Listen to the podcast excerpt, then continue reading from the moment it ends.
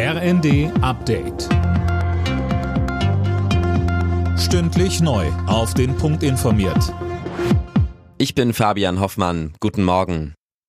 Wer mit dem Zug fahren will, hat es gerade wirklich nicht leicht. Auch heute streiken die Lokführer bei der Deutschen Bahn. Noch bis Montag gibt es massive Probleme. Betroffen ist dann auch der Handel, denn viele Geschäfte an den Bahnhöfen leben von einem regen Treiben.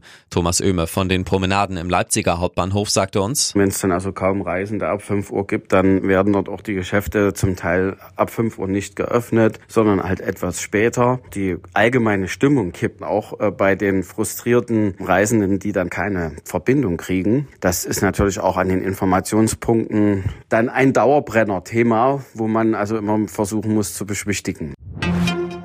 Neben der Bahn gibt's nun auch Streiks im Luftverkehr. Beim Ferienflieger Discover Airlines sind Piloten und Flugbegleiter morgen zu einem eintägigen Arbeitskampf aufgerufen, heißt es von den Gewerkschaften Cockpit und UFO. Sie streiten für Tarifverträge bei der Lufthansa-Tochter. Der Lehrkräftemangel an deutschen Grundschulen wird einer Analyse der Bertelsmann Stiftung zufolge schon bald der Vergangenheit angehören. Grund seien deutlich gesunkene Geburtenzahlen. Entsprechend gehe auch der Bedarf an Lehrkräften zurück. Die Bertelsmann-Experten nannten das Ergebnis einen Lichtblick für das Bildungssystem. Die deutschen Handballer stehen im Halbfinale der Heim-EM und das trotz einer 24 zu 30 Pleite im letzten Hauptrundenspiel gegen Kroatien in Köln. Denn zuvor hatten die Hauptkonkurrenten Ungarn und Österreich auch ihre Spiele verloren. Im Halbfinale trifft das DHB-Team morgen auf Weltmeister Dänemark.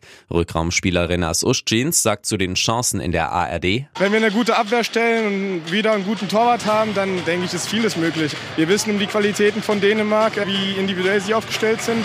Aber da müssen wir uns äh, mit einem gegenstellen.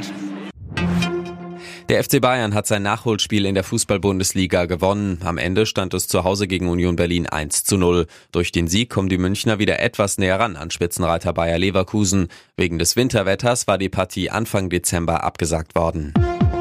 Alle Nachrichten auf rnd.de